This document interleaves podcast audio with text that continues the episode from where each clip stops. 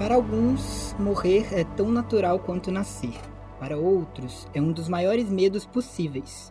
Perder um ente querido pode ser algo triste e doloroso, mas esse é um processo diferente para cada pessoa.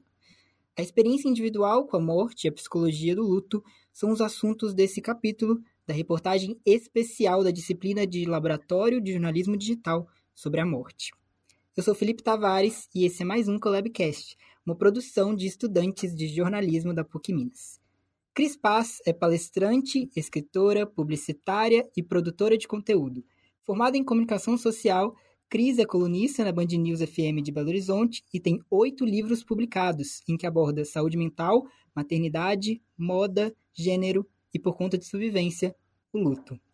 Bom, Cris, novamente agradecendo aqui a presença, é, eu queria que você já começasse é, dizendo o que, que você pensa em relação à morte. O que, que é a morte para você? Olha, Felipe, é, eu sou uma pessoa que acredita que a gente não tá, que, que a vida não está só aqui, né? Eu acredito que do, do ponto de vista é, material, a gente está aqui tocando em tudo, mas eu acredito que a gente é feito de energia, que, não, que o mundo é feito de energia, então eu acredito que existe uma outra dimensão, de fato. Isso é uma certeza que eu tenho desde sempre. Não preciso explicar muito, nem questionar demais. É o um mistério que eu sinto que de fato existe, né? Então, a morte, para mim, eu acho que ela é o, o, é uma transformação, né? Eu tenho medo de morrer? Tenho, mas eu tenho mais medo de perder pessoas, o que é uma coisa que, que naturalmente acontece, né? Então, é uma, uma. Perder pessoas e morrer faz parte da vida, né? Eu tento encarar isso da maneira mais serena que eu posso, mas dentro de todos os meus limites humanos. Mas eu acho que a morte também ela dá muito sentido para a vida, porque se ela não, se a vida não acabasse um dia, a gente viveria num tédio danado. a gente não daria valor para aquilo que a gente tem no momento, né? Então, é, estar aqui nesse momento é algo que eu valorizo muito, porque eu sei que eu posso não estar. Isso é muito importante. Bom, é, eu queria que você contasse a sua história com o luto. Em formato de, de depoimento, eu, pedia, eu pediria para que você é, contasse de uma maneira um pouco mais detalhada, assim, se você pudesse, a sua história, né? Bom, eu tenho 52 anos, né? Hoje eu sou mineira de Belo Horizonte e, e sou de uma família de eu sou a quinta filha, a quinta e última filha de uma família de classe média, normal, uma família bem tradicional. E quando eu tinha 24 anos, a minha mãe faleceu depois de dois anos enfrentando um tratamento de câncer. Ela teve câncer de mama e, e ela, na verdade, descobriu um pouco tardia. No primeiro ano, achamos que ia ser tudo bem, que, ia, que a gente ia conseguir, né, que ela ia se curar. E aí o segundo ano foi encaminhando para um, um desfecho um pouco mais complicado, ela teve metástase e tal. Então, essa minha primeira experiência com o luto, ela é uma, uma crônica da morte anunciada, como eu costumo dizer, né? Que é você conviver com uma realidade, com uma morte que você acha que provavelmente vai acontecer, né? Mesmo a gente tendo muita esperança, e eu era uma pessoa a teimosa da esperança, foi muito difícil conviver com a minha mãe, porque meus irmãos já estavam fora de casa, eu sou a mais nova, então eu morava com a minha mãe e com meu pai, e eu acompanhei aquele tratamento de perto sem dar conta de muita coisa, eu, eu fugia muitas vezes, porque era muito difícil para mim olhar para ela e disfarçar o pavor que eu estava de ver ela partir, né? E ao mesmo tempo o pavor de vê-la sofrer muito porque a doença, é, o tratamento é muito doloroso, né?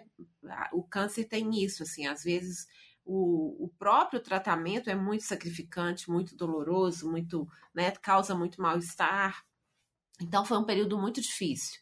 E a minha mãe faleceu em 94, eu tinha 24 anos, e sete anos depois, meu pai já estava casado de novo, foi o meu pai que faleceu de câncer.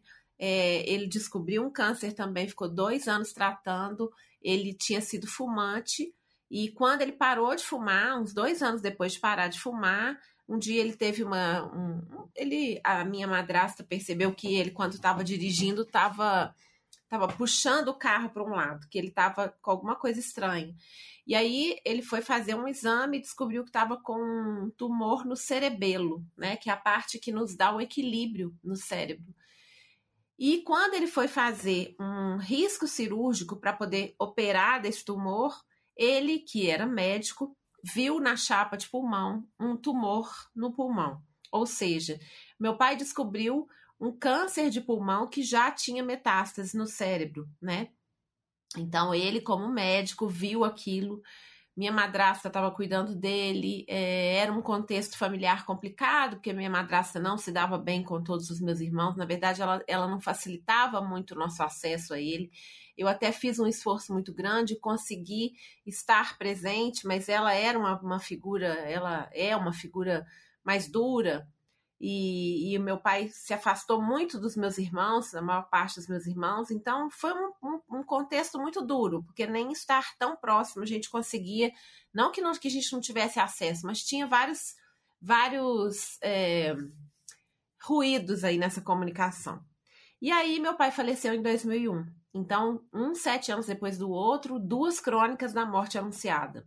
Seis meses depois que meu pai faleceu, eu já namorava há algum tempo. Não, acho que não deveria ter me casado, mas me casei. Eu já namorava e tinha vários conflitos. O casamento já estava marcado, mas eu tive várias dúvidas e me casei. E não era já, já não era um relacionamento feliz, mas eu foquei a ideia de ter um filho logo no começo do casamento. Eu tinha 31 anos e aí logo no comecinho eu engravidei. E antes de completar dois meses de gravidez, eu tive um, um na verdade, eu fui fazer um ultrassom e descobri uma coisa muito louca chamada é, missed abortion. É um aborto que não foi detectado. Então, quando a gente fez o ultrassom, tinha lá o saco gestacional, mas não tinha o embrião. Ou seja, em algum momento o embrião foi reabsorvido porque tinha algum problema.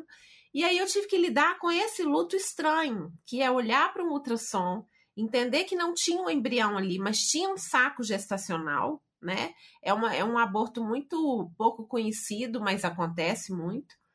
E aí eu fiz uma curetagem, que é uma. uma é, porque eu não sangrava nada, né? Eu fiz uma curetagem, porque eu não tinha batimento cardíaco, era, eu estava com acho que oito semanas, mais ou menos. E aí depois eu fiz um procedimento de curetagem que foi extremamente duro. Inclusive, eu, é, já que você pediu para contar com detalhes, eu vou trazer um dado aqui muito importante assim. O luto do aborto, ele é um luto não permitido, porque as pessoas elas só falam para você assim: "Ah, foi melhor assim", né? Ninguém te dá o direito de chorar, porque ninguém conhecia aquele indivíduo que estava dentro de você e que, que sequer era um indivíduo pronto, né? Então é como se não te dessem esse, essa chance. Como se não bastasse, quando a gente vai fazer uma curetagem, a gente entra no mesmo lugar onde é onde é, tem vários trabalhos de parto dentro de um hospital. Então, às vezes, você sai da sala de curetagem, como foi o meu caso, né? Tomei anestesia e tal, foi feita a raspagem do útero, ok, né? Precisou fazer isso. Mas aí você ouve choro de bebê que acabou de nascer. É extremamente duro, né? E aí é, eu lidei com essa falta, né? Fiquei mais um tempo tentando engravidar. Dez meses depois, eu fiz outro teste de gravidez, estava grávida. E aí fiquei super feliz. Pouco tempo depois, né? Já devia ter mais ou menos umas antes de dois meses, né? E aí pouco tempo depois eu tive um sangramento. Né? Então aí foi um aborto natural e que acontece muito, né? Eu tinha 31 e 32 anos, acontece muito. É, mas porque acontece muito não significa que seja uma coisa fácil, né? E eu lembro que nessa época, meu irmão, meu outro irmão engravidou, a, a minha cunhada engravidou e tal. É, e aí, meu outro. Eu fui comentar uma coisa com meu irmão mais velho, o, o, segundo, e ele falou comigo assim: Ah, Cris, mas você tem que se conformar, você tem que entender que talvez você não possa ter filho, né?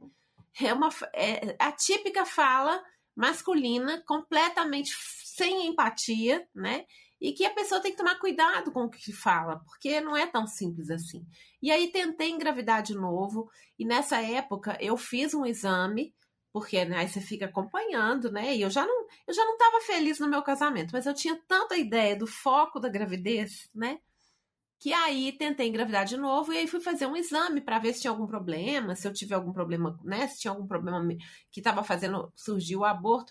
E aí eu descobri que eu estava com um hormônio chamado hormônio folículo estimulante, que é o hormônio que faz com que os nossos folículos dentro do, do, ovo, do, dentro do ovário, a gente nasce com vários folículos um número absoluto que não vai se multiplicar, né? A mulher ela não é igual ao homem que produz espermatozoide a vida toda. A mulher tem um número é, limitado de folículos que, vai, que vão amadurecer ao longo da vida e um dia isso vai se esgotar. Quando isso se esgotar, vai parar a produção hormonal dela e aí ela vai entrar na menopausa, que é o que é está acontecendo comigo agora, há algum tempo, né?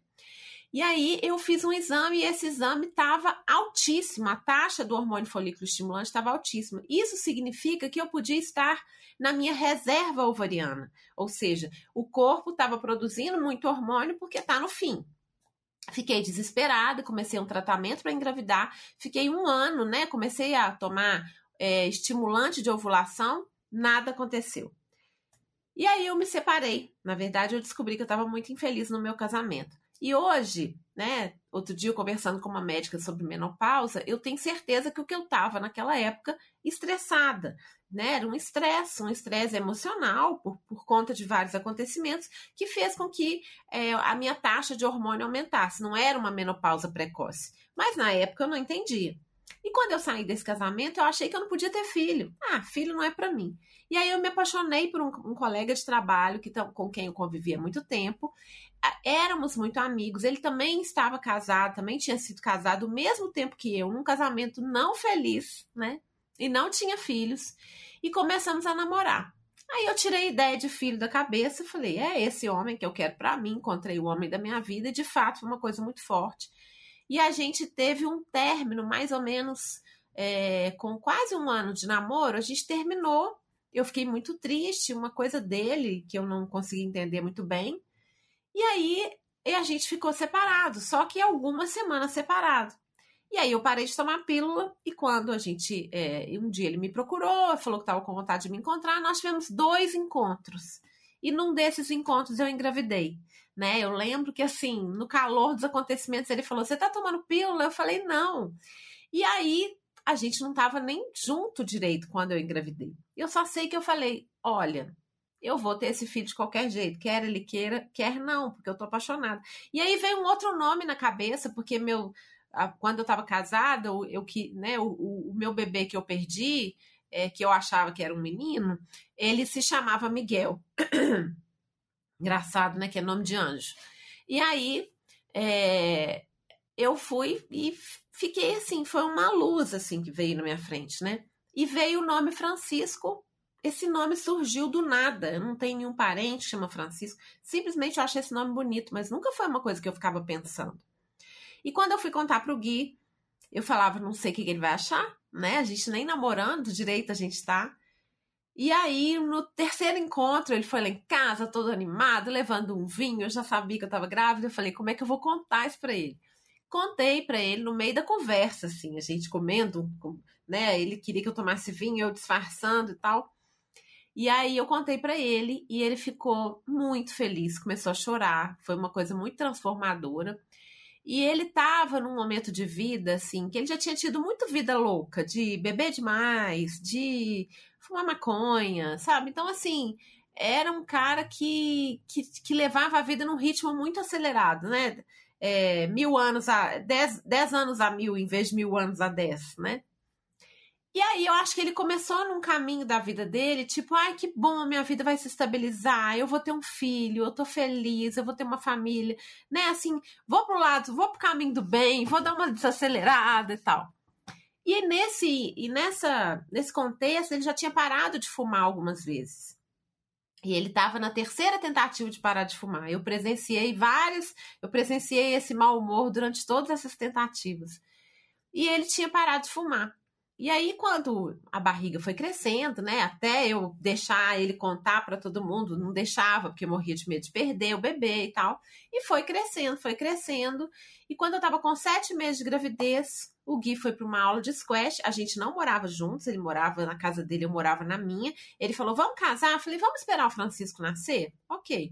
Tinha uma semana que eu tinha dado a minha a chave da minha casa para ele, porque a ideia era ele vir lá para casa quando o Francisco nascesse para me ajudar com o Francisco e depois a gente ia é, organizar a nossa vida para a gente morar juntos, né?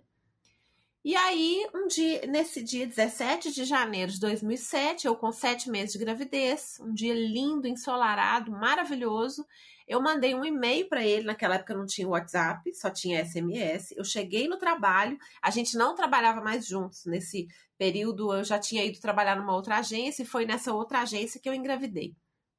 E aí eu acordei, é, fui para a agência, mandei um e-mail para ele lindo, dizendo que dia lindo, te amo, e não tive resposta desse e-mail. Quando entrei para uma reunião, e mais ou menos umas 11 da manhã, esse e-mail não tinha sido respondido. Eu peguei o telefone, liguei para ele e não atendeu. Nessa hora, Felipe, eu não sei explicar, mas eu já sabia que tinha acontecido. Algo dentro de mim já me dizia, né? E, e eu acho que a gente, as nossas almas, elas sabem muita coisa. A gente é que não percebe. Se a gente acessa. É, e eu tinha um medo muito grande do Gui morrer. E eu falei com ele uma semana antes, eu falei, eu tenho medo de você morrer. Mas também tem uma explicação que eu acho que quando a gente está se sentindo muito feliz, principalmente depois que a gente teve muitas perdas, a gente desacostuma com a felicidade, né? Então ele falou comigo, não, amor, eu não vou morrer nunca, você também, né? Você também não. E eu acho que é um pouco é, quase bíblico isso que ele me falou, né? Eu não vou morrer nunca, porque é nisso que eu acredito de fato. Mas naquele dia eu liguei, não consegui falar, liguei no trabalho dele, me falaram que ele não tinha ido trabalhar. Aí é que eu tive a maior certeza, porque o Gui era o primeiro a chegar no trabalho e comecei a achar que tinha algo muito estranho. Fui para terapia, porque eu tinha uma terapia na hora do almoço, mas não consegui ficar na terapia e corri para casa dele. Cheguei lá, o carro estava parado na porta, eu dei um jeito de entrar, eu não tinha a chave do apartamento, pedi que alguém abrisse para mim, eu fiquei diante do apartamento. Eu ouvi as minhas duas cachorrinhas que estavam morando com ele latindo desesperadas e vi que tinha alguma coisa muito muito forte acontecendo. Eu não conto isso em todas as entrevistas, mas como você me pediu detalhes, eu me vi diante da porta e, e muito tensa, sozinha, com a barrigona, e eu vi o olho mágico da porta. Não sei porquê. Eu tive um insight e comecei a desatarrachar o olho mágico. E ele abriu. Então ele, ele foi desatarrachado do lado de fora e ele caiu lá dentro. E eu, eu olhei pelo buraco que ficou. E eu vi o, o corpo do Gui deitado de, de, de bruço. Né? Eu acho que ele teve uma, uma, uma parada cardíaca, sem ninguém em casa. É, e eu acho que ele estava a caminho do banheiro, porque isso acontece muito, a pessoa parece que passa mal e se sente mal, e a caminho do banheiro na direção, assim, é tão cinematográfico que fica difícil, assim. É, na direção do olho mágico, ele deitado de bruxo, e a minha cachorrinha, a minha poodle, do lado dele, que nem uma sentinela, e a minha whippet desesperada, latindo para todo lado. E eu ainda tive esperança dele estar tá vivo, mas se você fosse contar o tempo, desde a hora que eu não consegui falar com ele, já tinha passado horas, né?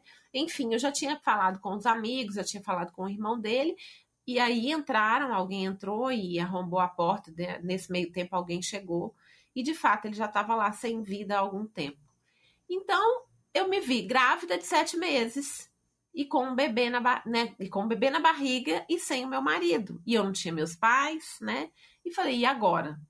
Aí começa uma grande transformação e a publicitária, que hoje é produtora de conteúdo, que é escritora, foi foi tudo movido por esse acontecimento, né? Que é um grande paradoxo entre uma grande alegria e uma grande tristeza. Nossa, Cris. É uma história forte, né? Nas palestras eu não conto assim, eu conto com um pouco mais de delicadeza, mas como a gente está conversando aqui, e eu acho que para falar sobre a morte, a gente precisa falar sobre a morte, né?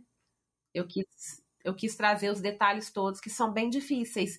Mas enfim, eu, né, eles estão aqui, eu falo sobre isso muitas vezes já, mas é uma, é uma imagem, esse dia, é muito doido o ser humano, porque a gente faz contato, eu fazia contato com esse dia, essa imagem, para acreditar nisso durante muitos meses. Eu precisei acessar essa imagem durante muitos meses.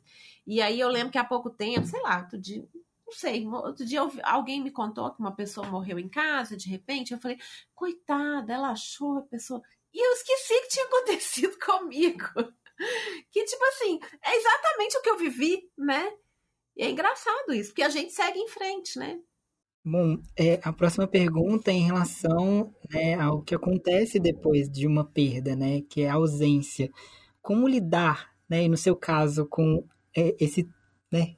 Com essas várias perdas que você teve com esse, com esse sentimento da ausência. Olha, Felipe, é o seguinte. Eu acho que a morte do meu pai e da minha mãe, né, as duas perdas, foram treinos para aquilo que estaria por vir, sabe? Sem dúvida, eu eu fui preparada antes, né, para a perda do Gui através das ausências do meu pai e da minha mãe, que são diferentes. Eu acho, eu gosto muito de falar sobre isso, porque eu acho que para quem está ouvindo e está vivendo um luto, está vivendo uma perda, é muito importante a gente entender isso. A gente precisa de um tempo para assimilar aquela perda né? Quando dizem que o luto tem várias fases, isso já foi desmitificado. Eu acho que o luto, na verdade, ele é uma aquisição, é algo que você tem para sua vida. Mas antes de você começar o luto, você precisa assimilar a perda. O luto começa quando você aceita a perda.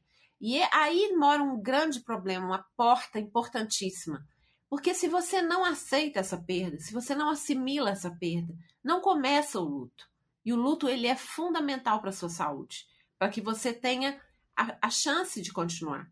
Então, eu, eu costumo dizer nas minhas palestras que a gravidez é uma verdade que vai crescendo, é, que vai crescendo junto com a gente, né? Assim, é uma verdade que vai crescendo com o tempo. Então a gente pega um exame de gravidez, a gente não acredita que tem um bebê dentro de nós, a barriga tá pequena, mas vai crescer mesmo, tá tudo certo. Aí vai no faz o ultrassom, ainda mais eu que já tinha perdido dois bebês, né? E essa verdade vai crescendo. E você vai acreditando nela um pouco mais à medida que a barriga vai crescendo. A morte, ela é uma verdade disfarçada de absurdo. Porque nós não aprendemos a entender que ela existe. A gente sabe que ela existe, mas a gente não quer olhar para isso. Deixa para depois, né?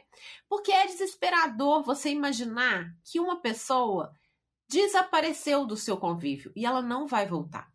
Então, primeiro a gente precisa, eu acho que assim, a ausência talvez ela, ela tenha um espaço depois de um tempo que você assimila. Durante muito tempo, você tem que acordar todo dia e matar aquela pessoa de novo, ou seja, você tem que dizer, ela morreu, né? Então eu acordava todo dia e falava, ele morreu mesmo. Porque imagina uma morte no auge da vida, né? A pessoa estava prestes a ter um filho. Então você tem que assimilar isso. Eu acho que a, a perda dos meus pais que foi a morte anunciada, a gente sabia que eles estavam doentes, existia um certo alívio na morte por saber que eles não estavam mais sofrendo com, com um tratamento difícil, com uma condição física difícil. Meu pai estava muito magro quando faleceu e tal. Mesmo a, a morte anunciada é difícil de acreditar. Porque você não fala mais com aquela pessoa. A morte é um grande silêncio. E esse silêncio, como é que você lida com ele, né? Com o que, que você preenche esse silêncio ou como lidar com ele e entender que esse silêncio é da vida, né? Então, quando os meus pais faleceram, eu acho que eu tive tempo de entender ao longo da trajetória, depois que a mamãe morreu, eu não vivi muito bem o luto da mamãe. Eu meio que não me permiti ficar pensando nisso. Eu estava mais interessada em dizer assim: que bom, ela parou de sofrer. E mais adiante, esse luto foi cobrado de mim. Assim, uns anos depois, eu comecei a ter umas dores de cabeça, eu precisava chorar um pouco, coisa que eu não tinha chorado, porque eu estava muito assim. Eu moro aqui com o papai, eu tenho que cuidar do papai, eu tenho que, não é cuidar, eu tenho que ver se ele está feliz, e eu não me permitia sentir essa perda. Já com o papai, pelo fato da gente ter se aproximado justamente depois que a mamãe morreu, porque a gente não era próximo, e aí a perda da mamãe fez com que eu me aproximasse dele eu acho que eu consegui vivenciar o luto dele porque eu não estava morando com ele quando ele estava doente. Então foi diferente. Eu fiquei muito triste e vivenciei, mas o luto da minha mãe foi mais complicado. Mas esses dois, essas duas perdas me fizeram entender que a gente naturalmente caminha. As nossas fotos, as fotos de lembranças, elas vão ficando esmaecidas. Você não você começa a esquecer um pouco. Não é que, você, que o seu coração esquece, mas você não traz mais para o dia a dia essa pessoa. Ela vem como uma lembrança boa, né? E aí é, é, existe a possibilidade de você transformar a ausência em saudade, uma saudade boa de sentir. É, mas você tem um tempo para assimilar isso. Então, o tempo que você tem para assimilar isso é muito importante que você faça esse essa catarse, bote para fora, fale, tenha pessoas do seu lado, escreva, expresse essa, esse sentimento, que muitas vezes é de negação, é de revolta, é de indignação, né? É de medo e solidão. Então, assim, ele precisa ser expressado. Quando você consegue fazer isso e, e repetir esse exercício diário de aprimoramento é, humano, que é o dar conta dessa. É uma repetição diária, você começa a olhar para a ausência de uma outra forma. Você olha para a ausência e fala: que bom que eu estou, é, que bom que eu amei essa pessoa, que bom que essa pessoa existiu. Então dizem que o luto é o preço do amor, né? É, a morte é o preço do amor. Não, acho que é o luto. Por quê? Porque a gente só sofre por alguém que foi importante para nós, né? Então, você começa, é muito interessante, porque aquela pessoa deixa de existir no mundo e passa a existir dentro da gente de uma maneira muito forte. Então eu tinha essa consciência, né? E no caso do Gui, é, como que eu ia lidar com essa ausência se o Francisco estava para nascer? Como é que eu vou esquecer ele? Eu não vou esquecer ele, porque vai nascer um filho que é a cara dele, né? Então, é, foi muito importante escrever para poder dar conta disso, mas foi uma construção de uma ausência uma ausência feliz, uma ausência alegre, porque a ausência ela fala da presença, né? Então eu acho que é um pouco isso, assim, a gente precisa primeiro aceitar a morte, para então entrar no processo de luto. E o processo de luto é aprender a lidar com a ausência. E aprender a lidar com a ausência nada mais é do que nascer de novo. A gente tem que se gestar de novo. Porque quando uma pessoa que a gente ama morre, a gente morre um pouco. E aí a gente vai ter que se gestar para nascer de novo. É um pouco isso. Não é simples, né? Parece que é simples que eu tô falando, não é. Mas é, é um processo bonito também. Quando o Gui morreu, eu lembro que eu falava assim: um dia essa dor vai passar?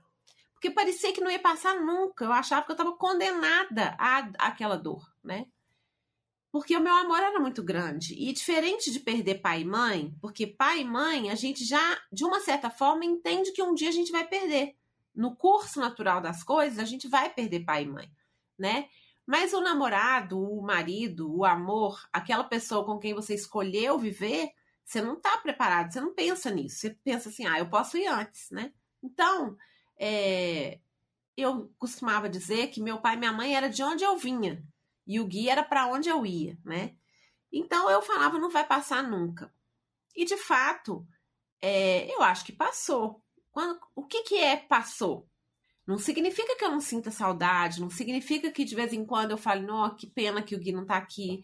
Quando eu olho para o Francisco com 15 anos, bonito, Francisco não ter conhecido ele, né? Eu fico assim, é um absurdo, um absurdo, mas não dá para viver em função disso. Então, assim, passa sim, porque a sua vida continua, né? Se você estiver saudável do ponto de vista mental, de saúde mental, passa sim, sua vida continua, você olha para frente e tudo mais. Mas fica uma bala encapsulada, sabe? Tem uma, uma metáfora do luto que é maravilhosa. É, depois, se você for no é, Movimento Infinito é, uma, é um movimento, é um site sobre, sobre lutos. É muito legal. Eles um dia publicaram no Instagram. É uma metáfora que é o seguinte: é um quadradinho e dentro desse quadrado uma bola. Então é como se a gente fosse o quadrado e aquela bola é o luto. No começo, aquela bola é enorme e ela vai baix... ela vai diminuindo, mas ela continua fazendo movimento. Então, de vez em quando, por mais que ela diminua, ela está se movendo ali. Então, de vez em quando, ela encosta em alguma das paredes do quadrado. E o luto é isso, né? Então, vou te dar um exemplo. Tem uma série maravilhosa chamada Afterlife no Netflix, na Netflix, que é uma série tão triste quanto engraçada, que é um cara que perdeu a mulher de câncer e ele não tá afim de viver a vida, ele tá com mau humor danado, é uma série inglesa e tal. Você vai do riso ao choro, e são acho que 20 episódios, é maravilhosa essa série. Eu tenho um namorado hoje, tem quase cinco anos que a gente namora, né? E é uma pessoa que respeita muito a memória do Gui, porque sabe a importância que o Gui teve na minha vida, mas não, não significa que ele pense assim, ah, então eu não sou importante, eu nunca vou ser tão importante quanto. Não, na verdade, ele é uma pessoa, é a pessoa da minha vida, é o meu namorado, meu companheiro, né? Tem, a gente é praticamente casado, porque ele mora no apartamento do lado. Mas ele respeita isso. Então eu chamei ele para assistir comigo e tal, mas teve vezes em que eu assistia fechar, eu estava assistindo sozinha, né? E tinha episódios que mexiam lá no fundo das minhas lembranças. E aí eu choro compulsivamente, porque a dor do luto, ela fica dentro de nós. E o luto, a gente precisa saber levá-lo adiante. Não é ficar é, cultuando o passado, porque isso é, isso é prejudicial. Mas o passado tem o seu lugar para de vez em quando ser contado. Então, assim, eu conto histórias do Gui para o Francisco, ou para outras pessoas, ou para o próprio, pro próprio Alê, meu namorado, com amor, né? Porque eu honro a presença dele na minha vida, eu, eu honro o que ele fez na minha vida, porque ele fez uma grande transformação em mim. Então, eu acho que o luto é trazer aquela pessoa que não está mais aqui, com todo o amor que você sentiu por ela, com toda, com toda a história que você viveu com ela, honrar essa pessoa. Isso às vezes dói, né?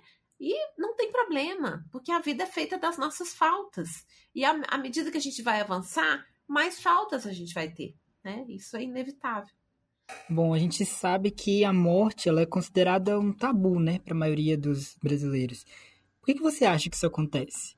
Acho que a gente não tem a educação para a morte. Tem dois livros aqui. Um é o do suicídio, né, que eu te falei, do da Luciana Rocha, que escreveu um livro que chama Nem Covarde Nem Herói, que conta a história do, da morte do marido dela por suicídio. Ela é uma psicóloga, não entendi nada de suicídio, nunca viu nada errado com o marido e resolveu estudar. Um livro muito simples, o jeito de falar, muito próximo e tem sido muito importante para as pessoas. Então eu acho que nós não temos uma educação para a morte. Talvez as tribos indígenas, algumas, talvez algumas culturas ocidentais, orientais, né, é, mostrem para a pessoa que, é, olha, é, ela, talvez não, existem as que mostram, né?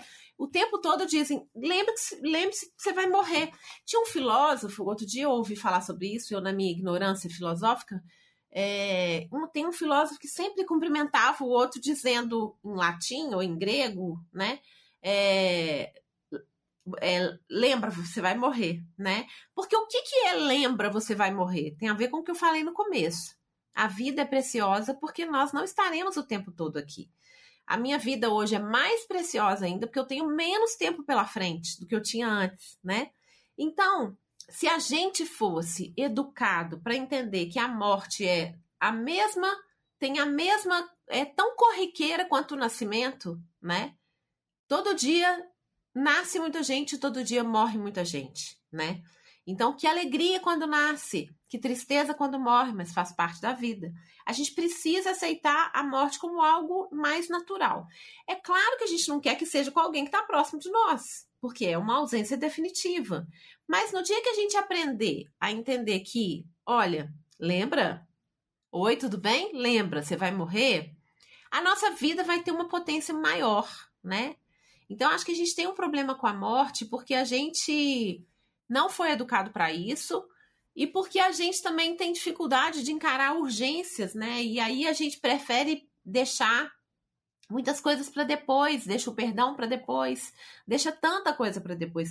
Porque a gente acha que é só lá no final. Então a morte ela tá ali junto com o envelhecimento, junto com a velhice. Ah, vamos falar disso agora não. Isso não é para agora. Só que a morte pode acontecer a qualquer momento, né? A morte é uma, é, ela não avisa quando ela vai chegar. Então eu não, eu não tenho, porque eu sou mais velha ou mais nova que alguém, não existe uma garantia de que eu vou morrer antes ou depois dessa pessoa. Isso é bobagem, né? Então, não sei se existe uma explicação para isso. A gente tem dificuldade com a morte, mas porque, porque muita gente acha que a vida é só, né? É só o que está aqui. Então, como assim, né? Mas que a gente precisa mudar isso, sem dúvida. Né? E é para isso que existem movimentos como esse que eu citei, que é o movimento infinito. Bom, e para a gente encerrar, né? A última pergunta. Falei pra caramba, né, Felipe? Foi ótimo, está sendo maravilhoso. O que, que você tem a dizer para alguém que nunca experienciou a morte de alguém e que tem medo do luto? Olha, o que eu tenho a dizer é o seguinte: o medo, na verdade, ele serve para nos alertar. O medo não serve para a gente viver em função dele. O medo ele é um alerta, ele é um aviso, uma placa. Mas se a gente começar a viver em função do aviso e da placa, a gente não vive, né? Então o medo ele aniquila a vida. Ele existe como um alerta. A gente precisa sobreviver, a gente precisa estar preparado. Eu lembro quando meu pai minha mãe estava na segunda fase da doença, em que ela já estava fazendo quimioterapia, porque no começo ela fez só radioterapia, ela já estava com metástase. Meu pai me chamou no consultório dele, meu pai era, era, era cardiologista. Ele falou comigo, filho, você tem que se preparar para a morte da sua mãe. Eu falei, pai, a gente não se prepara para a morte, a gente se prepara para a vida, né? Então, assim, de que adianta esse medo se não para tirar a vida que você está vivendo hoje, né? Então, assim, a gente vai morrer mesmo.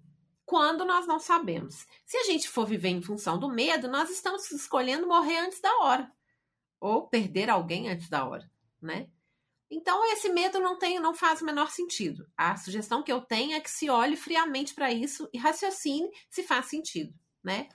Outra coisa que eu digo é que nós vamos perder pessoas. Isso faz parte da vida. E te digo mais: as pessoas que vão chegando à idade adulta sem nunca terem tido perdas importantes, vai faltar alguma coisa para elas, porque as perdas nos ensinam muito. Não são coisas que eu vou poder dizer que ah, elas ensinam isso, mas elas nos dão uma noção da realidade.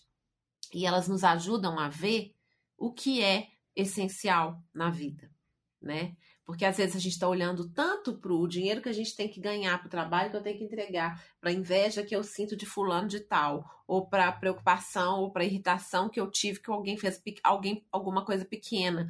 Quando o Gui morreu, foi uma coisa muito clara e eu não escrevi o, as cartas que eu escrevi para o meu filho só para só depositar as lembranças. Eu tinha muita vontade, porque eu olhava à minha volta e via gente sofrendo com coisas tão pequenas que eu falava: será que essas pessoas têm noção do tamanho do meu sofrimento? Né? Eu lembro de uma cena icônica. Eu tinha um colega de trabalho muito presunçoso, muito muito metido assim na publicidade. Tem muita gente assim. Ele era meu funcionário, ele era da minha equipe. Um cara bonito, com uma mulher bonita, mora numa casa bonita, tinha um filho bonito, tudo, tudo lindo na casa, na, na vida dele. E assim, sei lá, uma semana depois que, a, que o Gui tinha morrido, quando eu voltei a trabalhar, eu vi ele um dia brigando com o computador dele, no trabalho, que o computador estava dando problema, e ele deu um soco no computador. Eu falei, será que ele tem noção do que, que ele está fazendo diante de mim, que todo dia faço um esforço tremendo para acordar, para dar conta do tamanho da falta que está aqui. Então, eu acho que é, a, as perdas nos fazem enxergar aquilo que é essencial, né? E não tenham medo, sem dúvida, não é bom, não é fácil, dói demais, é difícil, leva tempo, mas a gente sobrevive e melhor, a gente não só sobrevive, como a gente se torna melhor, sem dúvida. E essa foi Cris Paz. A gente agradece novamente a disponibilidade e é isso. Ficamos por aqui. O Colabcast é uma realização de estudantes da PUC Minas em parceria com o Portal Colab. Apresentação: Felipe Tavares. Realização: Felipe Tavares, Letícia Mendes, Júlia Souza, Siley Jennifer e Verônica Ezequiel. Edição: Verônica Ezequiel.